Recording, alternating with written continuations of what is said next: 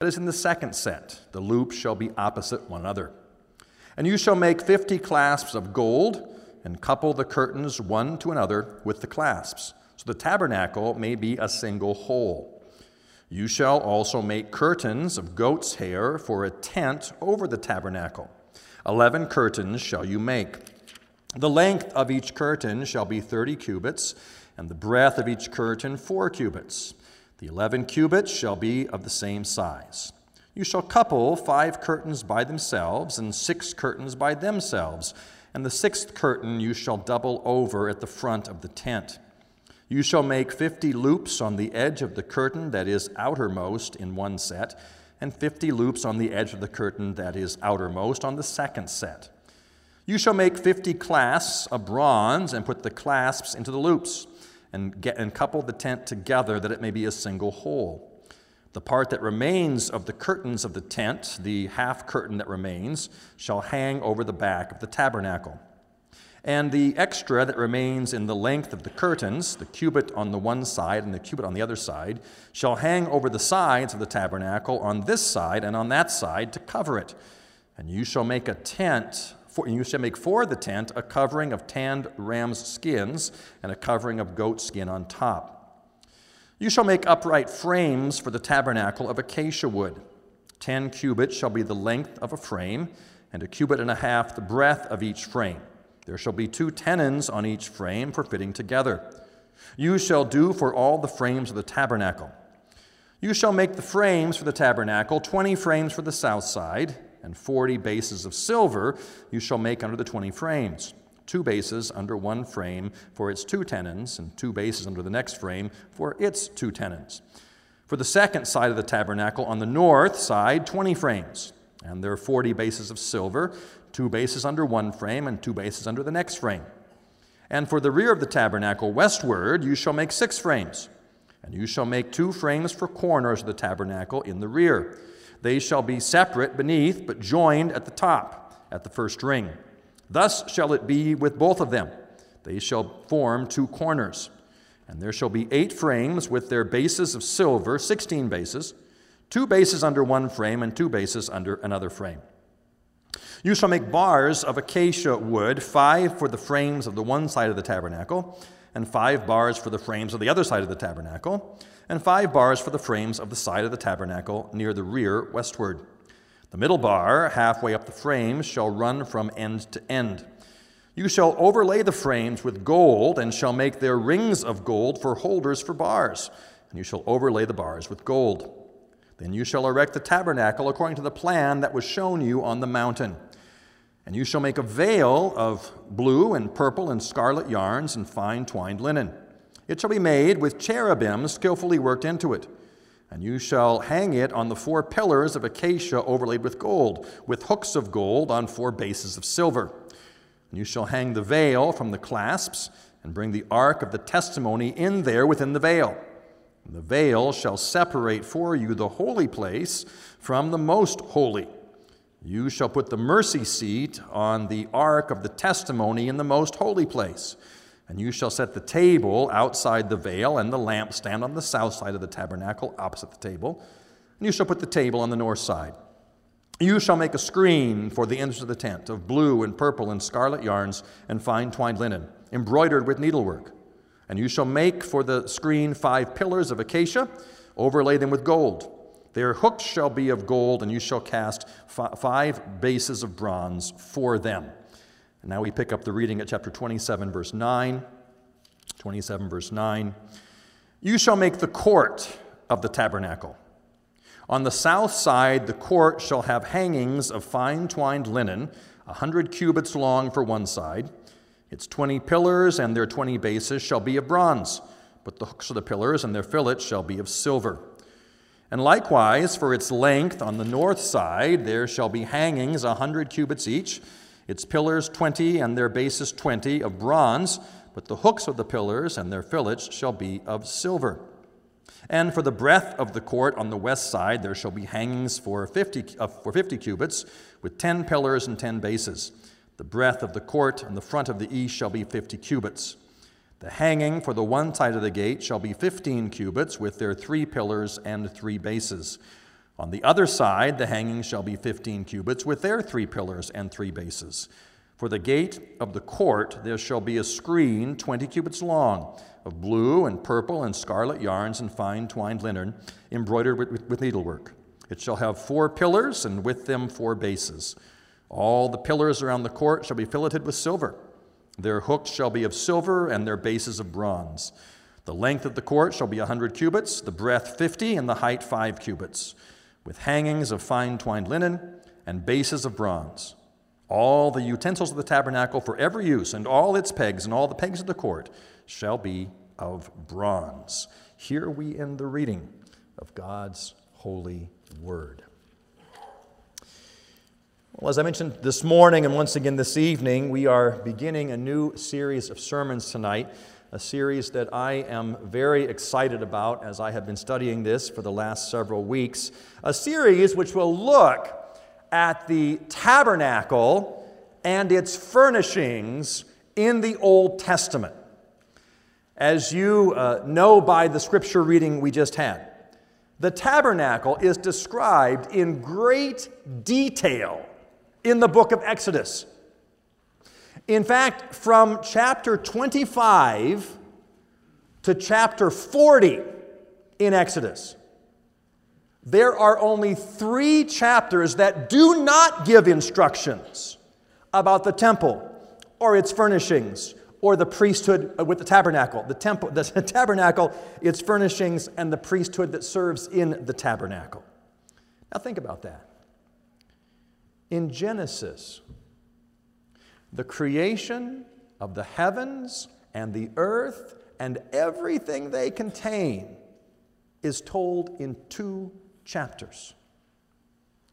Here we have over 10 describing the tabernacle and its furnishings.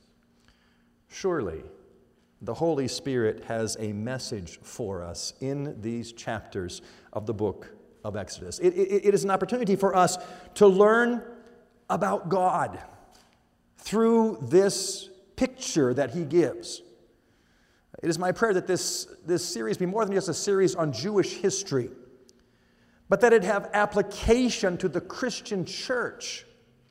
As in the tabernacle, we have pictured for us the work of our Lord and Savior, Jesus Christ. Now, I provided you this morning in the bulletin with a small diagram. Uh, perhaps those were available tonight, I'm not sure.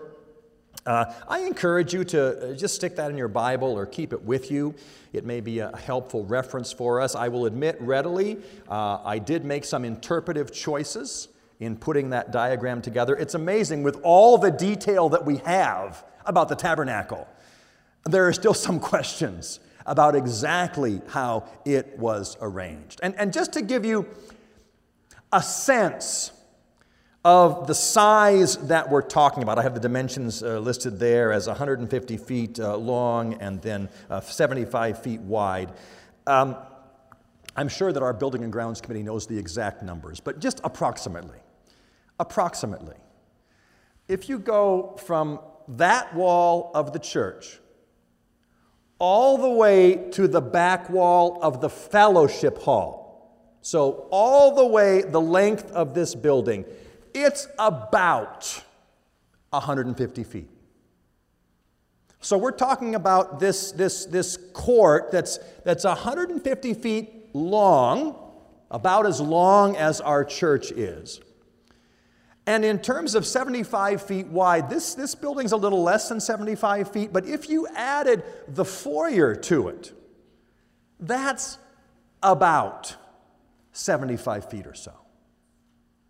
So we're talking about, about a structure as long as our church from end to end, and, and as wide as our church from one wall into the foyer, and, and what that would be like. That, that, that, that's the size we're looking at. Tonight, we're going to look somewhat generally at the tabernacle, and in the days and weeks to come, more specifically at the tabernacle. The first thing we notice is that the tabernacle uh, was built after a divine pattern. Specific instructions were given. And by divine pattern, I don't only mean that the pattern came from God, that certainly is a divine pattern but it is a pattern that is patterned on heaven itself. If you have your Bible open yet, turn to Hebrews chapter 9. Hebrews is a wonderful commentary on Old Testament matters. Hebrews chapter 9 describes the earthly holy place, describes the tabernacle for us.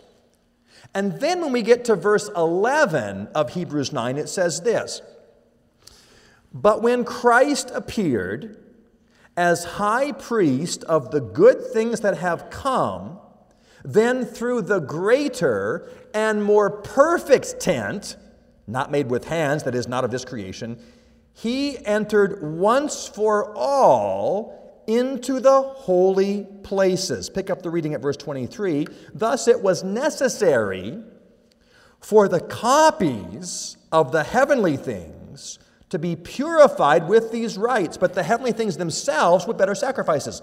For Christ has entered not into holy places made with hands, which are copies of the true things but into heaven itself, now to appear in the presence of God on our behalf. The earthly tabernacle was a copy of heaven. Go back just to chapter chapter 8 in Hebrews 8 verse 3.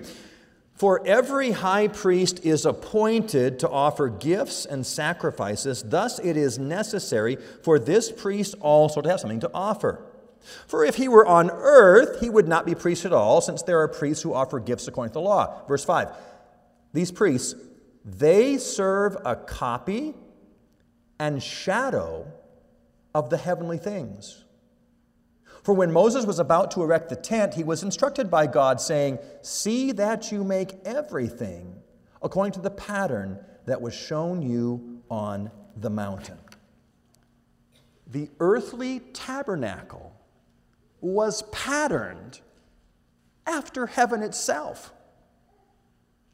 Children, if you want to know what heaven looks like, then listen to these sermons about the tabernacle because the tabernacle was a copy, was a shadow of the reality of heaven. Heaven, the place where God dwells, the tabernacle, the place where God would dwell. It was an earthly model of a heavenly reality. And as such, it also points us to the work of Jesus Christ. It helps to reveal Christ to us. Now, when we talk about the scriptures revealing Christ, we often talk about two things. We talk about symbolism and we talk about typology. Symbolism is when God gives us a picture that has immediate significance to those who saw it. So, for example, when a, a sacrifice for sin was made, and they saw the shedding of the blood, it was an immediate picture to them that through this shedding of blood, their sins would be forgiven. That's a symbol. When the high priest laid his hands on the scapegoat as a picture of the transfer of their sins, that's a symbol, an immediate application to what was going on. Typology is more than a symbol, it is more than immediate application. Typology looks forward to the future and has application to the work of Christ. So, in the shedding of the sin offering, that blood not only was a symbol for them, but it was a type of Christ who was to come, who would shed his own blood. Jesus Christ, the Lamb of God, who sheds his blood for the sins of the world. That's typology. Now, symbol and typology, we have to be very careful. Uh, some of the books I have been consulting uh, play a bit fast and loose uh, with the symbolism play a bit fast and loose with the typology. They see symbol and typology everywhere. As, as, a general rule of thumb, just a rule of thumb, something needs to be a symbol before it can be a type. Otherwise, we end up with the type of interpretation we call allegorical interpretation, where you just kind of fill the text with the content you want. You make the picture say what you want, and there's no restraint on what takes place.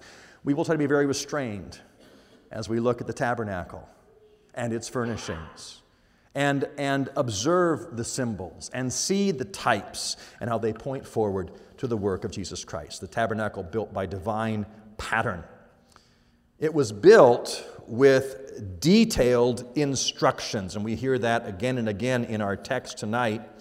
In chapter 25, verse 9, we read this exactly as I show you concerning the pattern of the tabernacle and all its furnishings, so shall you make it. Chapter 25, verse 40. And see that you make them after the pattern for them, which has been shown you on the mountain chapter 26, verse 30.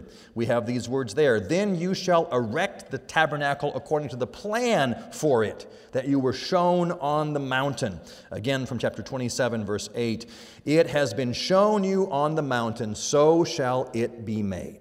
Detailed instructions for what was to, to be inside the tabernacle. When Moses describes the tabernacle and its furnishings to us, he really describes it uh, from the inside out. He begins with the things in the most holy place, and then the holy place, and then the courtyard, and then the tent.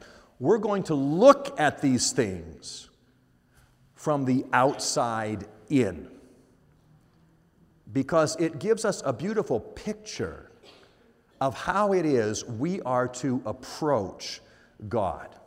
So if you, if you have that little diagram or just can imagine in your head, that diagram uh, talks about a, or shows a gate on the east side of the tabernacle. Chapter 27, verse 16. 27, verse 16 says this For the gate of the court there shall be a screen 20 cubits long of blue and purple and scarlet yarns and fine twined linen, embroidered with needlework. It shall have four pillars, and each of them four bases. Now, I don't think there is anything symbolic about 20 cubits long for the opening. I don't think there is anything symbolic about four pillars at the bases of this gate. There may be something symbolic in the fact that this courtyard into the tabernacle had only one door there was one entrance, one means by which they could approach God. I said that there may be symbolism there. There may be symbolism in the fact that this door is on the east of the courtyard. When Adam and Eve were driven out of the Garden of Eden which, were, which way were they driven? They were driven to the east. To go east is to go away from the presence of God. To enter from the east is to come toward the presence of God. I say that there may be symbolism in that the door was on the east, entering from the east toward God's presence. And just as an aside, children, where did the wise men come from seeking Jesus? Wise men came from the east to find God. Symbolism? Possibly. Certainly interesting to think about. A gate, a door on the east that they might approach God. And then the first thing they would encounter is that bronze altar an altar for burnt offering, an altar for the general removal of, that, of their sins. Following that bronze basin, they would, a bronze altar, they'd come to the bronze basin, a basin for washing, a basin for cleansing, a picture of the new life that they had, being spiritually renewed as they entered into God's presence. Those first two pieces of furniture in the courtyard. Then, then they came to the tabernacle proper, that inner area. In, in this holy place, as the priest would walk in, on his right, he would see a table and the bread of presence bread, the provision of God for his people. On his left, he would see the lampstand, a light, a light for the area so the priests could do their work. And as they looked straight ahead, they would see that golden altar of incense, the prayers being offered to God, pictured in the incense. Beyond that holy place, they would come to the most holy place. And inside was the ark of God with the mercy seat on top, that picture of the throne of God. And, and there's no light in this room because the glory of God fills the room. The tabernacle was a picture of, of how to approach God approaching Him through the removal of our sins, being washed with the blood at the altar, being washed with the Spirit at the basin. It approaches a God who is the sustainer of His people and the God who hears the prayers of His people. And He is the God who sits enthroned and dwells in light unapproachable. It's a picture of the entrance into approaching God and to get an appreciation for His holiness. As, and we see that even in the materials used in the tabernacle. As you approach God, the materials get more glorious. The court and the outer tent. We read in chapter 27, verse 9 the court and the outer tent. You shall make the court of the tabernacle on the south side. The court shall have hangings of fine twined linen, 100 cubits long for one side. Its 20 pillars and their 20 bases shall be of bronze, but the hooks of the pillars and the fillets shall be of silver. So, this courtyard has a tent of fine linen, but no color listed. Just, just regular old fine linen with bronze bases and silver hooks. The door, the entrance by which you would approach God, that's in chapter 27, verse 16.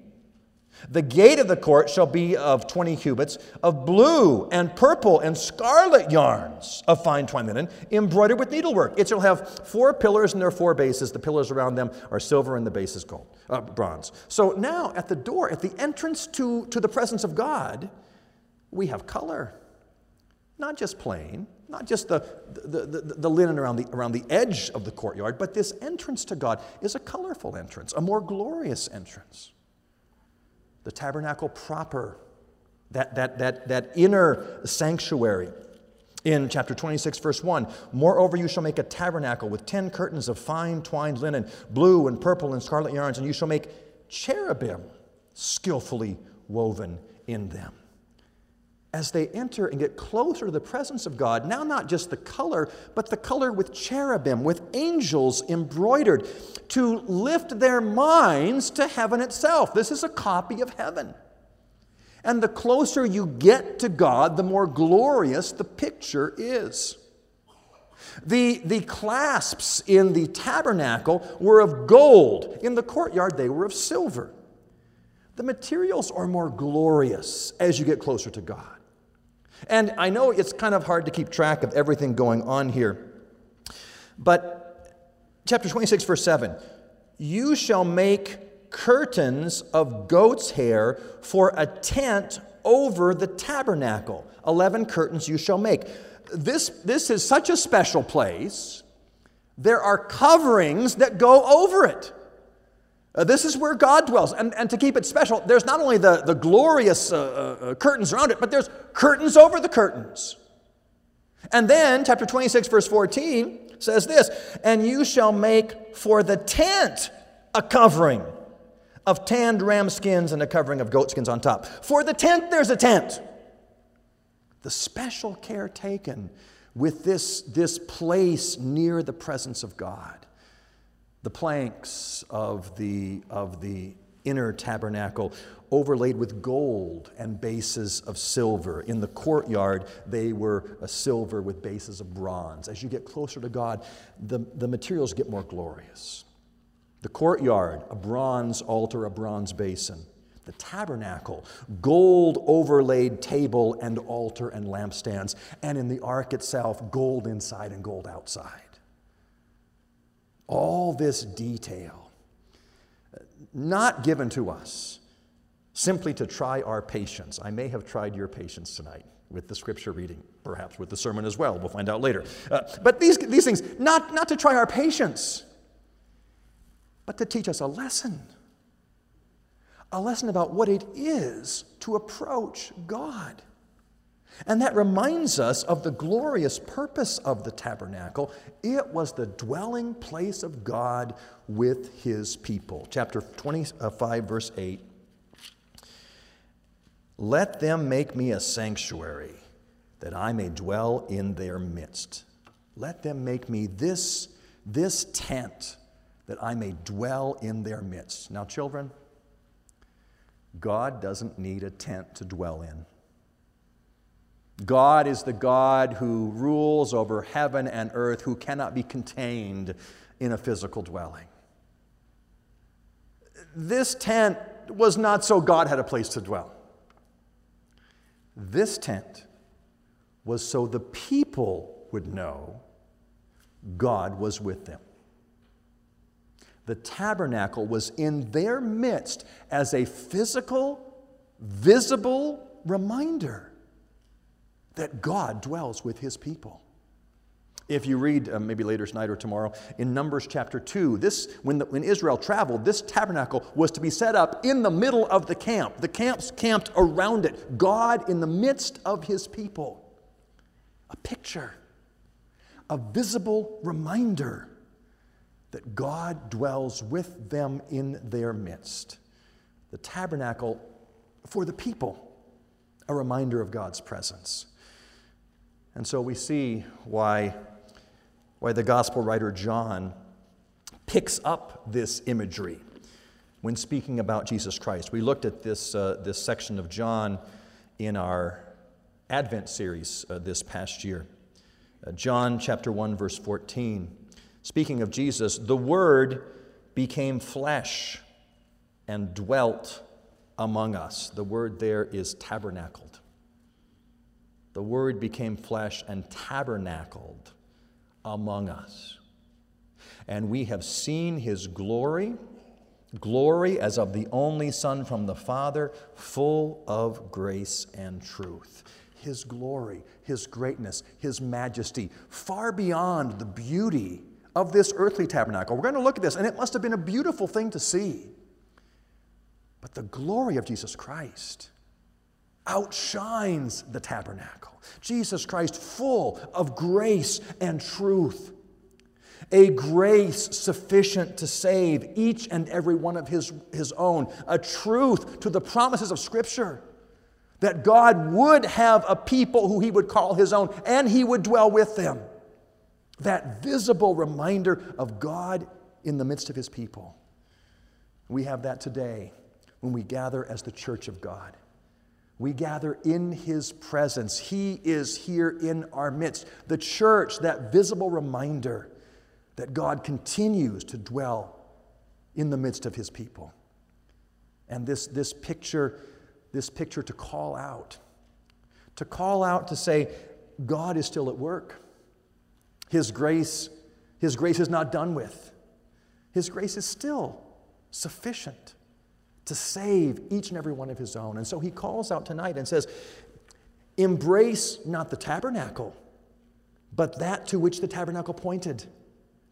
Embrace Jesus Christ, the one who's done everything necessary, the one who is full of grace and truth to accomplish the finished work of God.